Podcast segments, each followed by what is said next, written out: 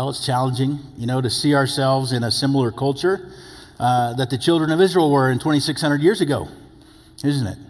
Um, so, as uh, I was thinking about that with what happened in our culture this past week, some things began to wander through my mind, and uh, some things began uh, began to look at things, and uh, emotions are high. Uh, words are flying around like a swarm of mosquitoes uh, stinging whoever they will, and they're leaving, you know, welts of anger, hatred, resentment, and those types of things. And you, you might be, hey, I unplugged and moved over to MeWe, so I don't know what you're talking about. Uh, just uh, this past two weeks, three primary things. Um, I could go four weeks, but I won't. Uh, so, for those of you that raised your kids on Dr. Seuss books, you big sinners. Six of them. Dr. Seuss Enterprise pulled six of them because of that. It doesn't, it doesn't stop there. You know, it's really hard to teach when I like read social media sometimes because it's like I'm praying more about forgiveness than I am about preparing for teaching. Disney.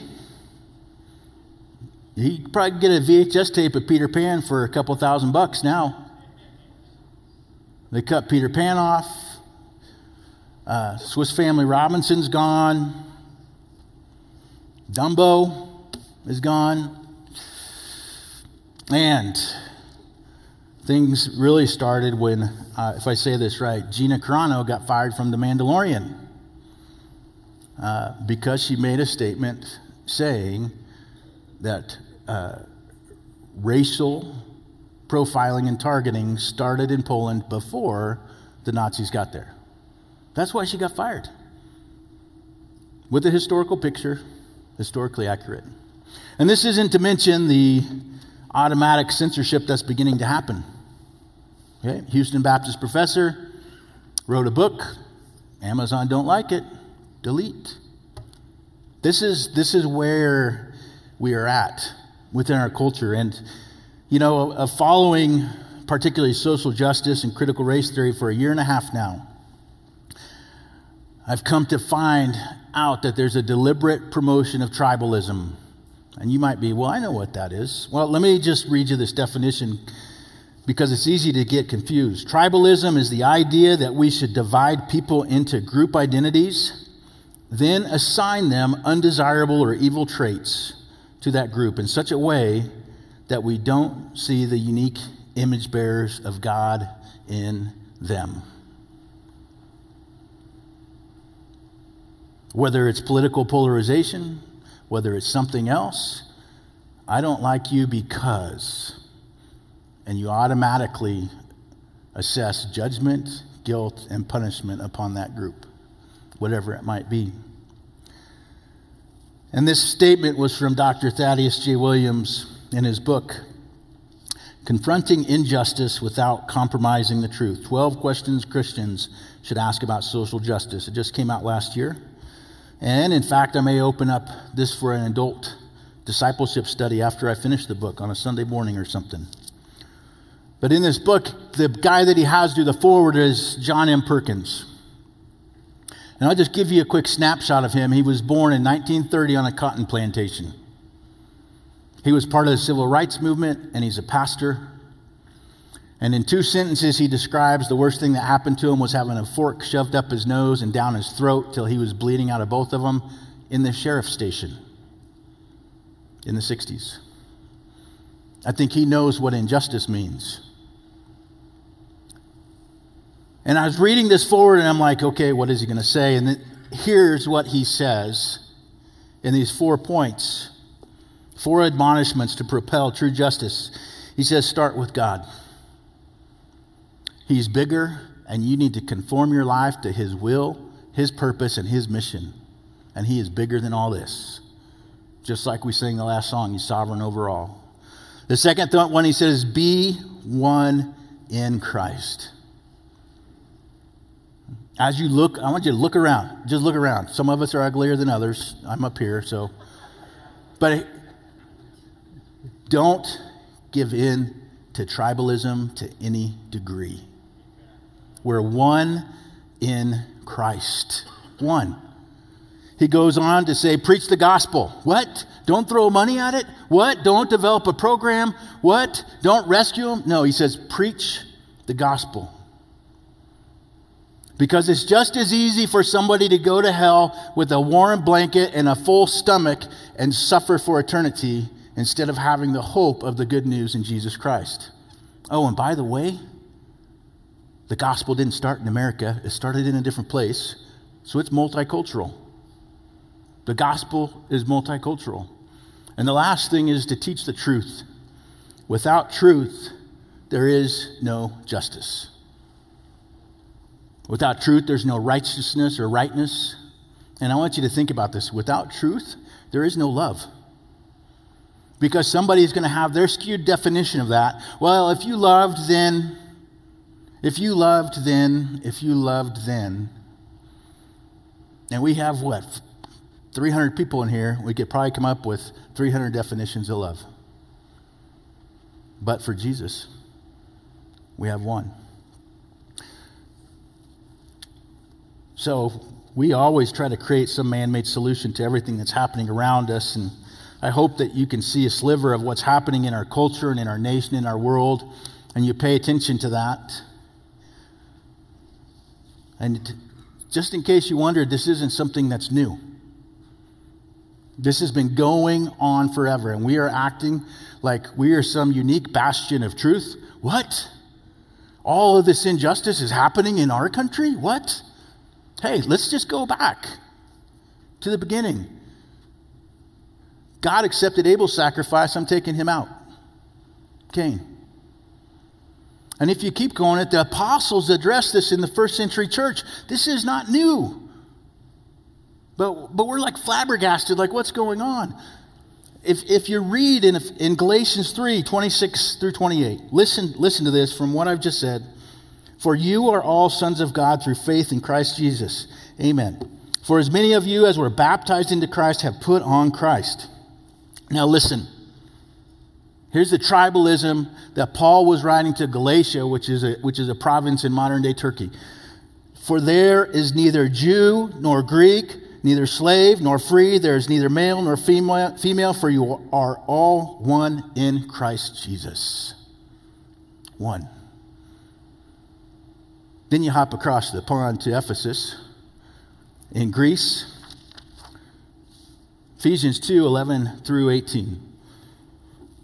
Therefore, remember that you, once Gentiles in the flesh, Dan's translation, you were once big fat sinners, who are called uncircumcised, uncircumcision by what is called the circumcision, tribalism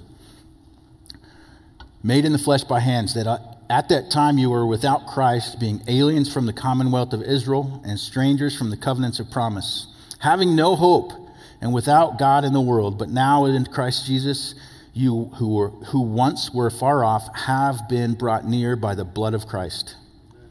For he himself is our peace, who has made both one and has broken down the middle wall of separation, having abolished in his flesh the enmity, that is, the law of commandments contained in ordinances, so as to create in himself one new man from the two, thus making peace, that he might reconcile them both to God in one body through the cross, thereby putting to death the enmity. And he came and preached peace to you who were afar off and to those who were near. For through him we both have access by one Spirit to the Father. Both places, modern day Greece, modern day Turkey, the places Paul was going. The same thing was happening in Jerusalem with Judaizers coming into the church. Racial profiling, social justice, tribalism was alive in the church in the first century. So don't you think we should like pay attention to what this says? Because those things are specifically addressed in there that we just read. But we, again, will come up with our own programs or solutions to solve all these things. One thing that should encourage us is Jesus prayed that there would be unity within the church stronger than superglue. John 17. I do not pray for these alone, and he's meaning the disciples, but also for those who will believe in me through their word. Who is that? If that's you, raise your hand. Isn't that mind boggling? Is that he in the garden prayed for you because you were going to believe in the words that were written by Paul that we just read about who Jesus Christ is. That should put a smile on your face. Praying for you before you were born. Listen to what he says that they all may be rich. Oh, no, that's the wrong version. That they all may prosper. No. That they all may be one. One. As you, Father, are in me and I in you, that they also may be one in us, that the world may believe that you sent me. And the glory which you gave me, I have given them, that they may be one, just as we are one. I and them, and you and me, that they may be made perfect in one, and that the world may know that you have sent me and have loved me love them as you have loved me. Four times in that verse is the word one. And that prayer is for you to be one as you look around this room. Now, did you catch it? Because if you are not one, and if you are harboring aspects of, of tribalism and segregation and prejudice within your heart, you're denying the gospel. You're denying that God sent Jesus to pay for people's sins. Do you remember what we read there? You're to be one so that you testify about these things. Your unity within this building with other Christians is to testify of the fact of the good news and to testify the fact that God loves these people. So if we're engaged in, in fights with adjectives across Facebook, What's going on? Just to be clear, I didn't read anybody's posts. So if you're getting convicted, that's the Holy Spirit, not me. Well, except for John Schatzinger's, but they're usually scripture. That we would be one in God so that others would believe. We're imbued with God's glory to be unified, that we would be made complete as we are one that the whole world would know that God sent his son because we are one? So, some questions as a universal body of believers throughout the entire world have we failed?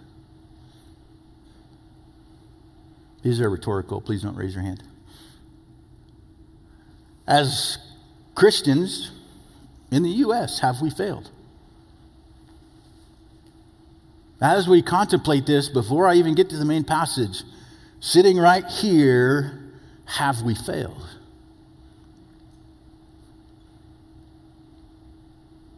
But that ice pick of conviction, Lord, have I failed to be one with the body of Christ? So instead of like stepping on your feet with golf shoes and spikes, it's like taking them off and beating myself in the head with them. because I have. There's times that I've, I've changed things, I've tried to pursue man made solutions. I've let go of my identity in Christ so that I could be American. That came first. I've let go of my identity to be a disciple maker to be a platform promoter.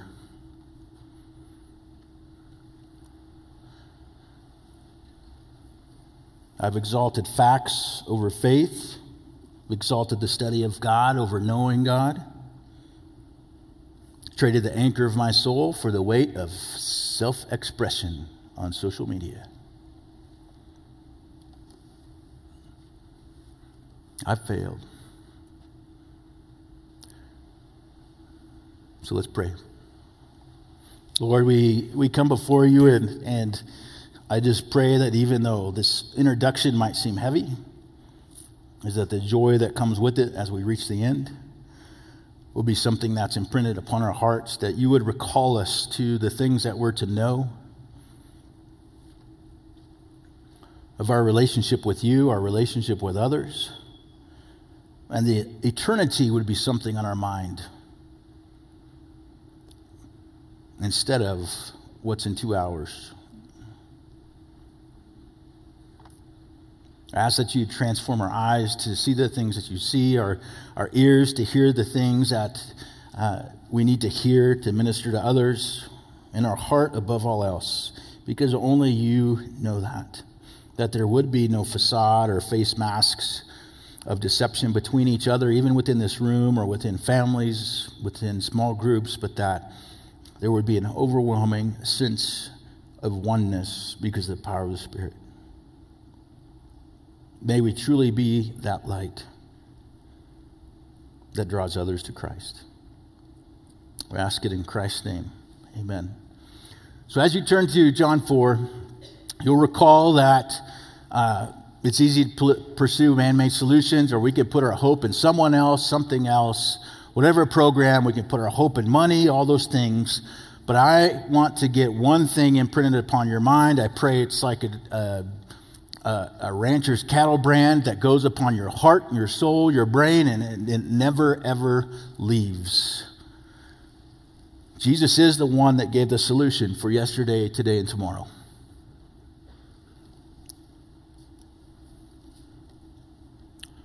John 13 35 says, By this all will know that you are my disciples, if you have love for one another.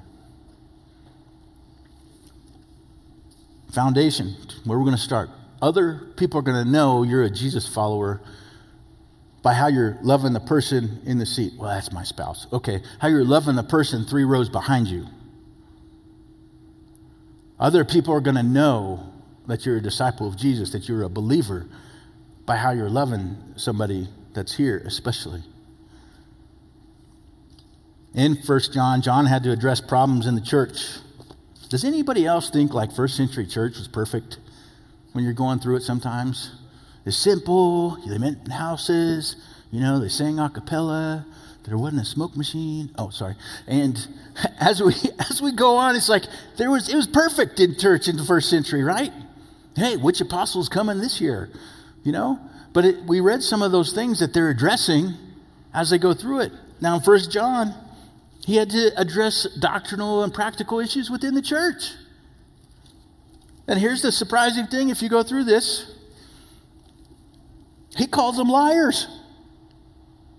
Calls them liars. So he says, if you say you have not sinned, you are a liar. Anybody else want to get a letter from the Apostle John to our church? If you say that you know God but don't keep his commandments, you are a liar. If you deny that Jesus is the Messiah, you are a liar. If you deny the Spirit's testifying to the Son of God, you are a liar. And there's a fifth one that we're going to cover tonight. Maybe that's why apostles sent letters so they could read it first before they got there. And we're going to cover one singular characteristic, one focus for tonight that we should be known by. So we'll start in verse 7. Beloved, let us love one another, for love is of God, and everyone who loves is born of God and knows God. He who does not love does not know God, for God is love. In this, the love of God has, was manifested toward us, that God has sent his only begotten Son into the world that we might live through him. In this is love, not that we loved God, but that he loved us and sent his Son to be the propitiation for our sins. Behold, if God so loved us, we also ought to love one another. In this chapter, hitting this point, because right before this is about antichrists, and that really doesn't tie with love very well. So that's the first six verses. But this is a call to love. If we look at what he says loved ones, beloved, loved ones, actively Always actively love one another. That's how he's starting off this paragraph. Because look, look at how he goes through this in verse 7. Love is of God. God's the owner of love.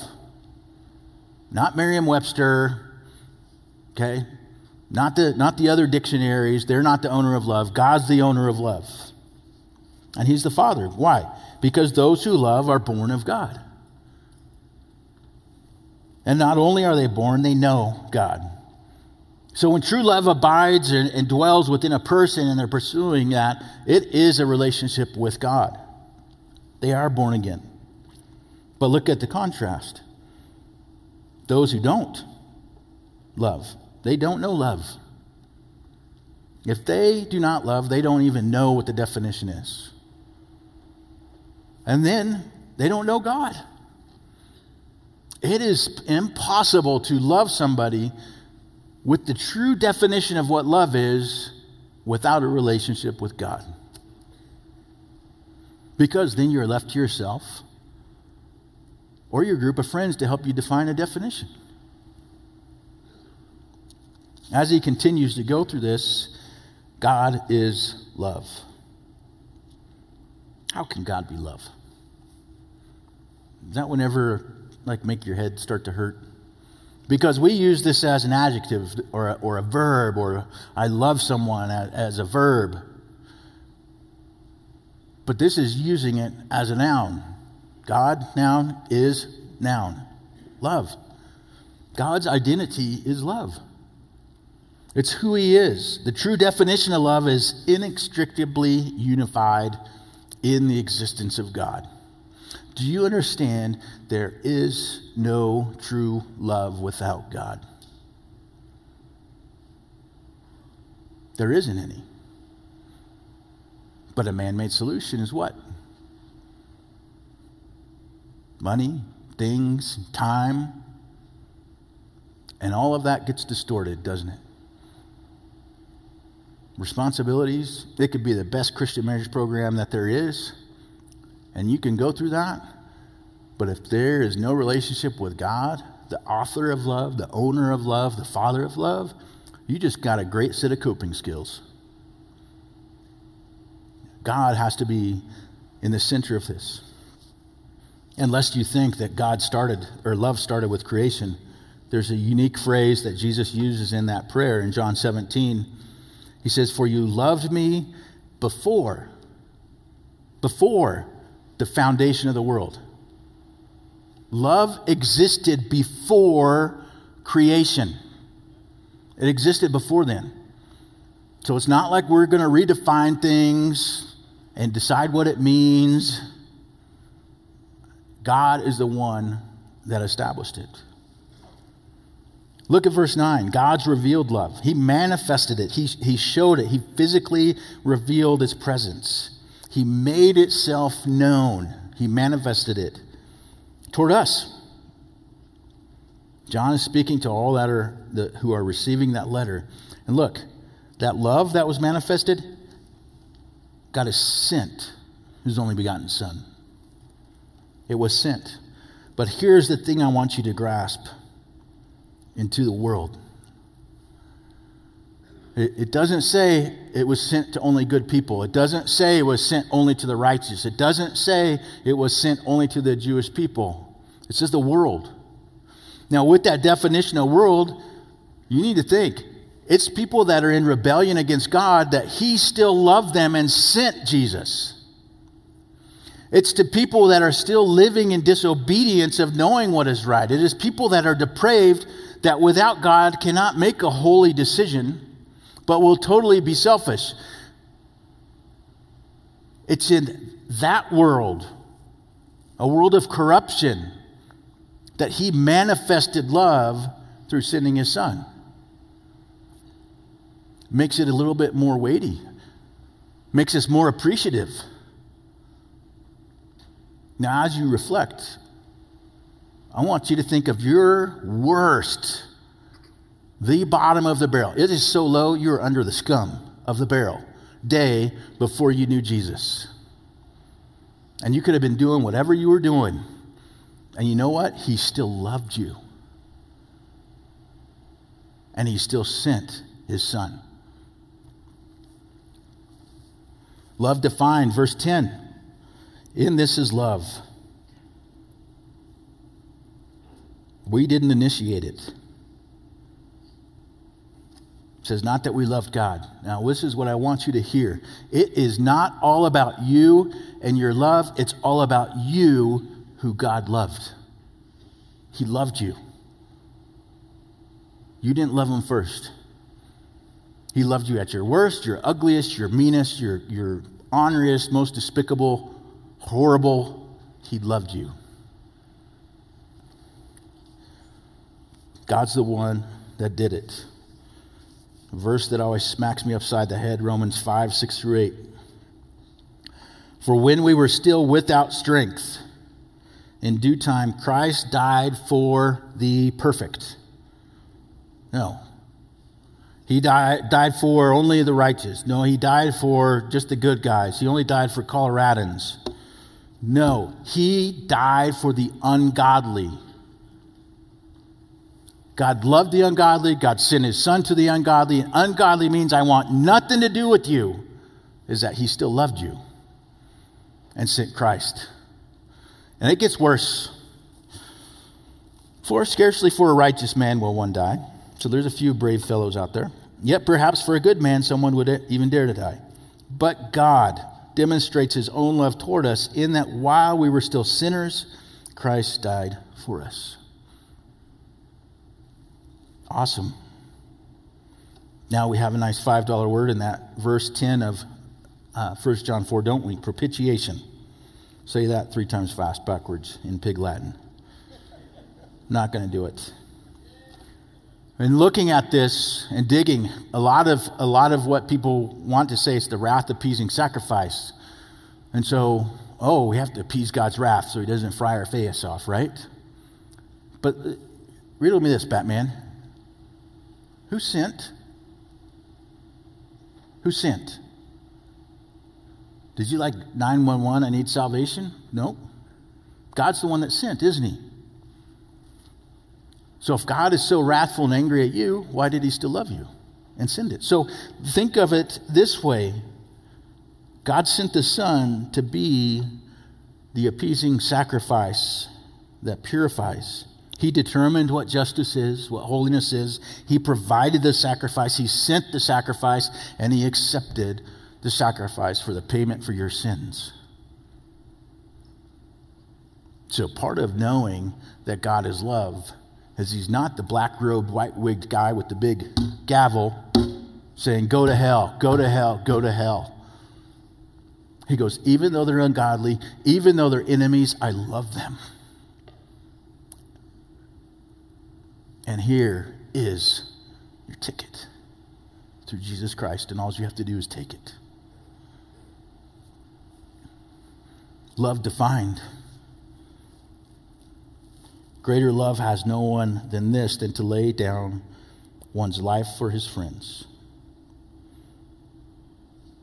For God so loved the world that he gave his only begotten Son, that whoever believes in him should not perish but have everlasting life. This is what love is.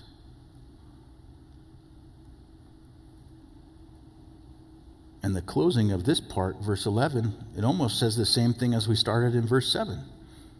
Beloved, loved ones, if God so loved us, we also ought to love one another. So there's a deduction. If God so loved us, if He loved us in this way, the true condition of love,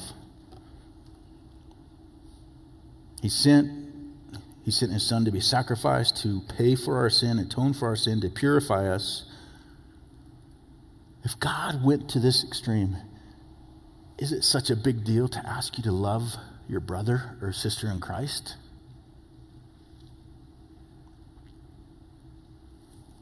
John calls them to love. We're called to love because that is who God is and what He does. And we believe that.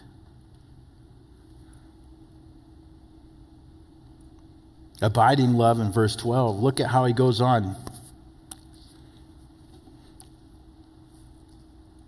No one has seen God at any time.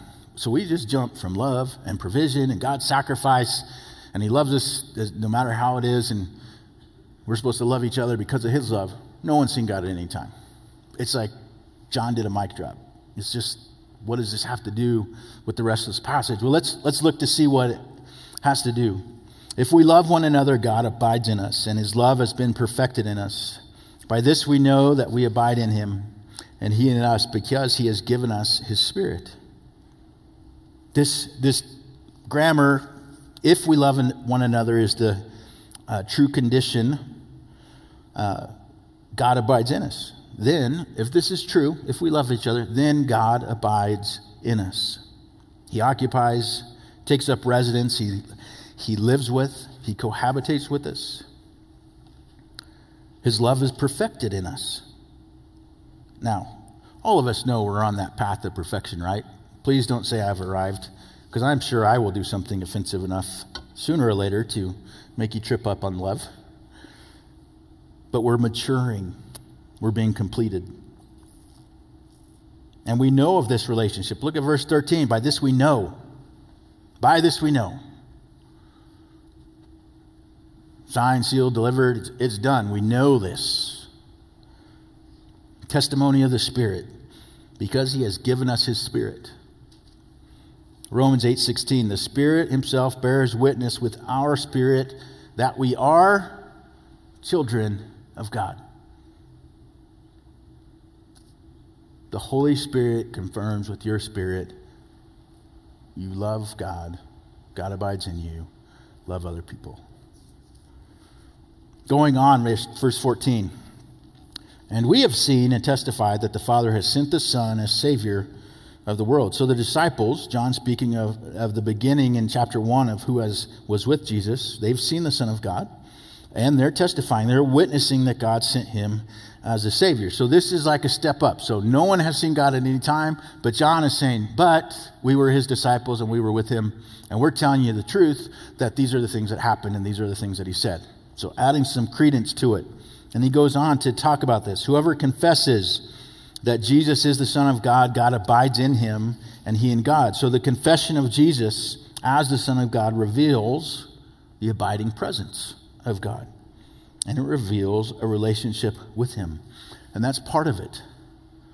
Okay? Jesus Christ is that bridge of abiding with God. He is the one abiding with us. Verse 16.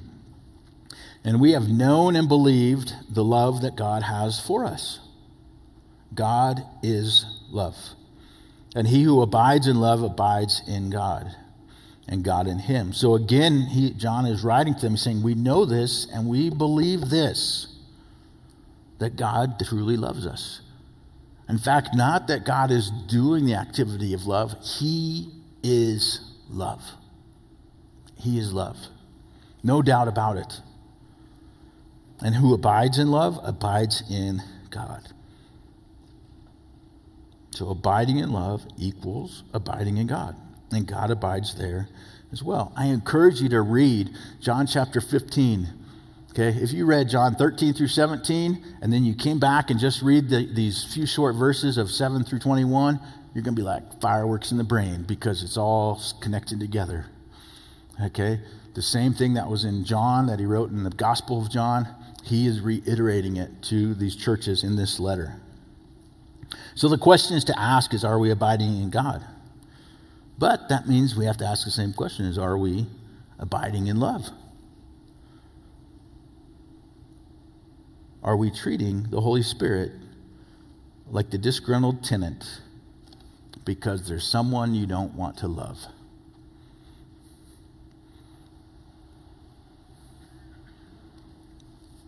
We have tried to harden our hearts over and over. You need to love this person. Nope, I can't. You need to love this person. Nope, I can't. Holy Spirit, quit talking to me. I'm hardening my heart. We need to go on because abiding, call to love, abiding in love, but look at love perfected, or perfected love, in these last verses. Verse 17 Love has been perfected among us in this that we may have boldness in the day of judgment, because as he is, so are we in this world. How do we know that we have perfected love? So, mature love, completed love, is that we have boldness in the day of judgment. Whoa, somebody put the brakes on. Because even if I try to use my simple imagination to be standing before the Bema seat where we receive rewards for how we've served God, but we're giving account, my knees are still knocking right now at the vastness and the holiness of God, of perfect love existing there. But God abiding in us, of love abiding in us, is there shouldn't be that response. Yes, we will fall down in worship, like Jared's hat says, or it says mercy tonight. So it, it, we should fall down in worship, but being in his presence, we need Jesus' righteousness to exist there. We need purified, cleansed from our sins to exist in his presence. That is what our boldness is in. It is not in our own works of self righteousness. Now, I know I'm probably the only one that's guilty. I screw up. I want to read my Bible twice as much. That's called the dead work of righteousness. We're not talking about reprioritization. We're talking about us doing things that we think are holy to make ourselves feel better. And that's hard because we're in a culture of pick yourself up by your bootstraps and keep going, aren't we? Hey, just so you know, there ain't no bootstrap pullers in heaven.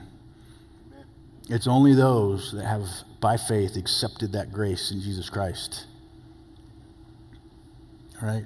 So the, the, the same thing is that even though we will recognize the presence of God and His holiness, and there will be a reverence that we have there, it's because of Him abiding in us, the Holy Spirit abiding in us, the truth of what Jesus Christ has done, that we say, ah, yes, I belong here. You, this isn't in my notes, so this is for free. This is hard. This is hard. I've had interviews for counseling with people here at the church that have went here for 15 years, and I ask one question. If they don't answer some questions, right, ask one question. So let's say you leave Frex, you know, a Frex uh, bus hits you, you, T- you T-boned, you die, you go to heaven. And you're standing before God, he says, why should you be with me for eternity? What, what would you respond? I'm a pretty good person.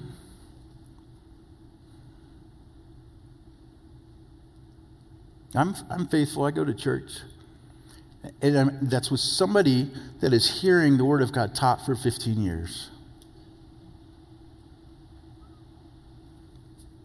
Brothers, sisters, it's only Jesus Christ and what He's done while we're even there.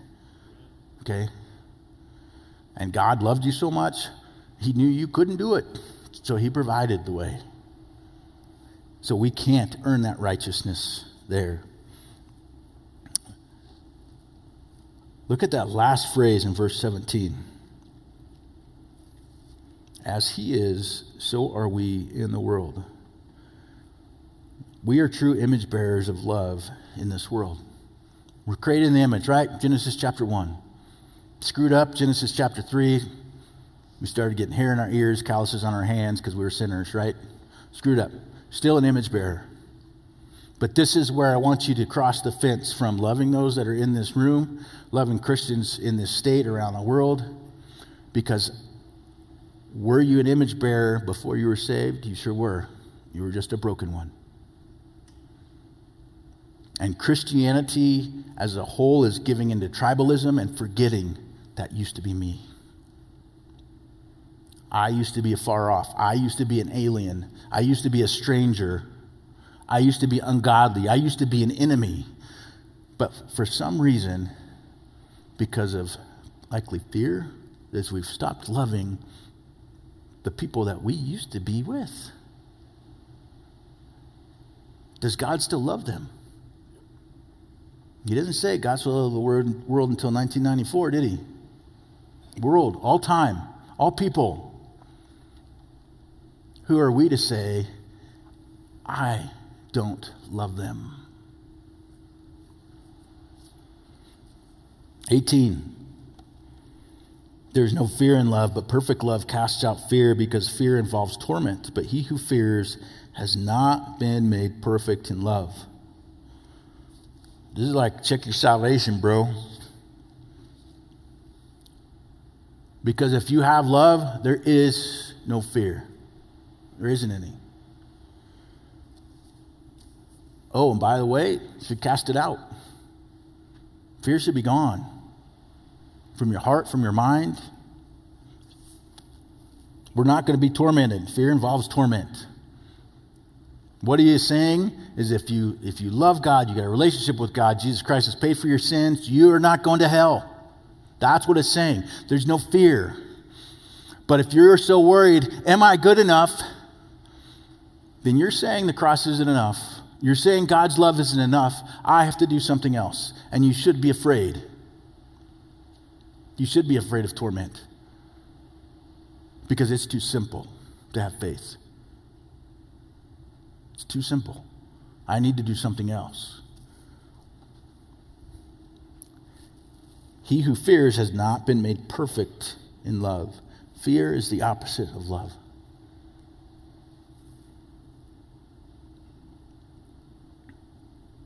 We love him because he first loved us. Verse 19. Our perfected love is ground in God's love. He's our source. He's the one that initiated. God loved us, causing a response within us to love him.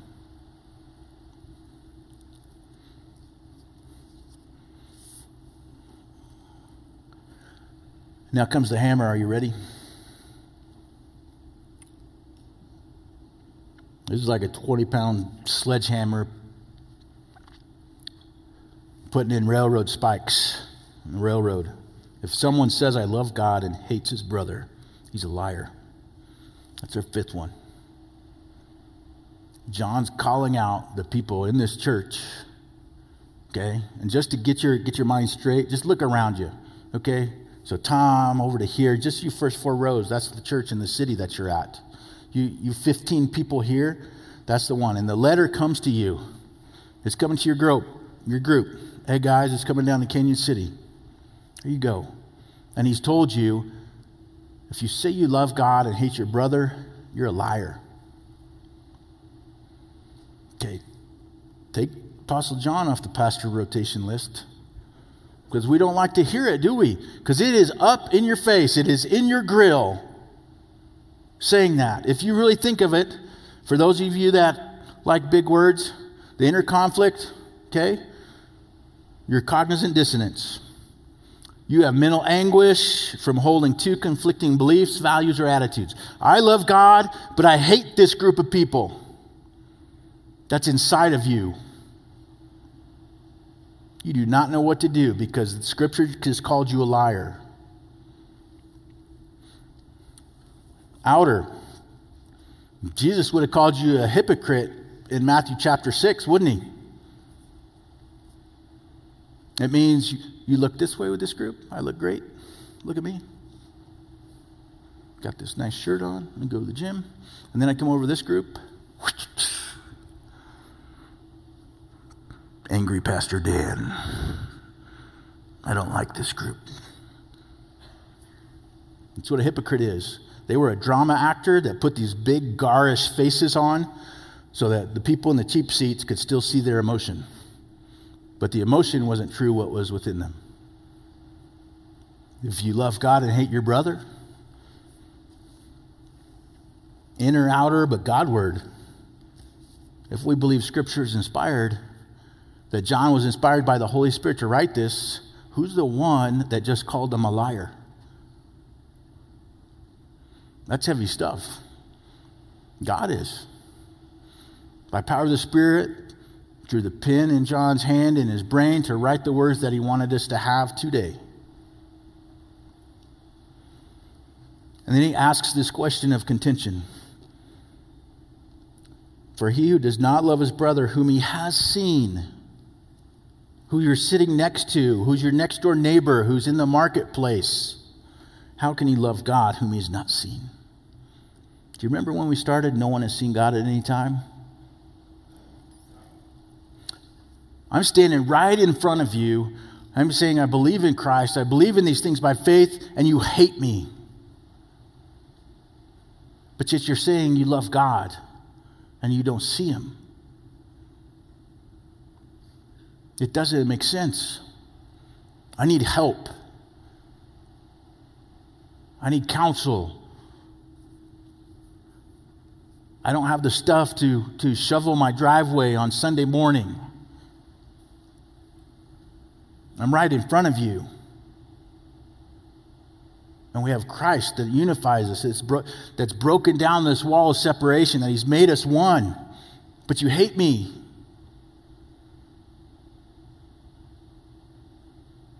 Holy Spirit is saying something to you right now.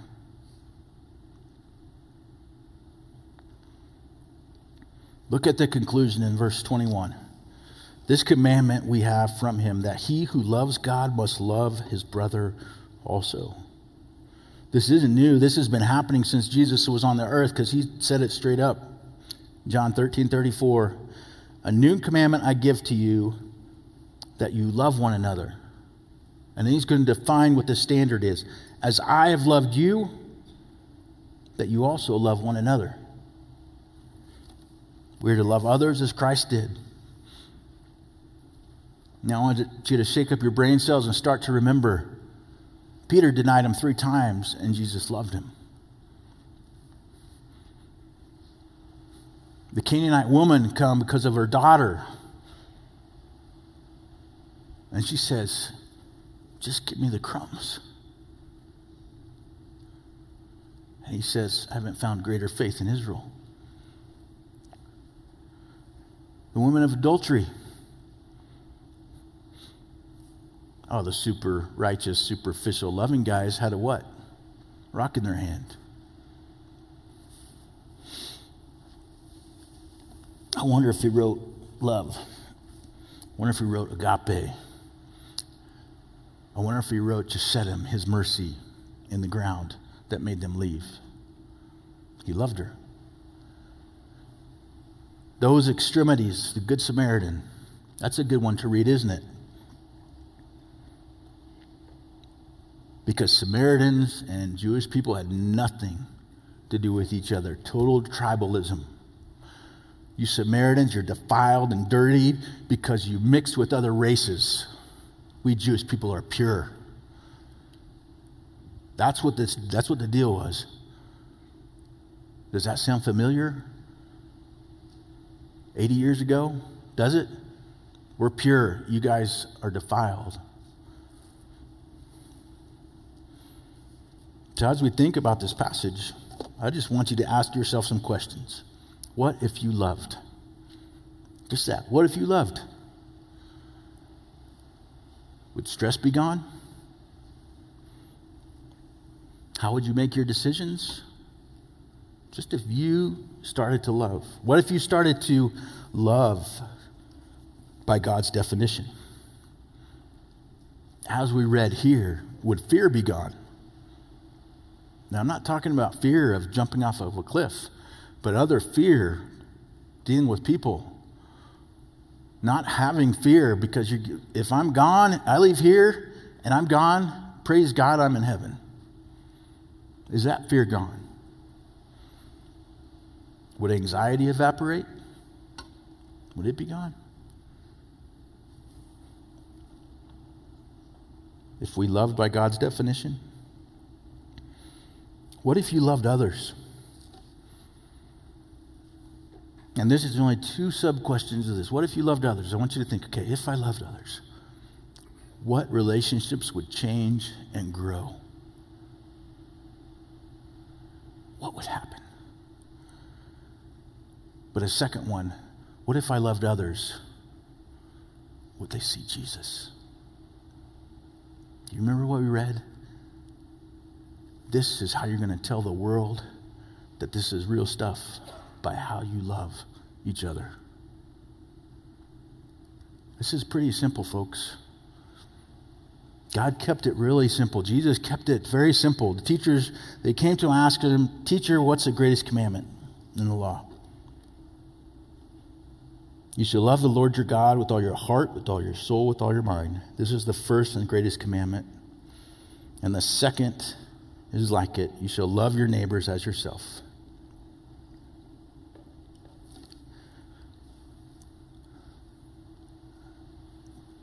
Modern day paraphrase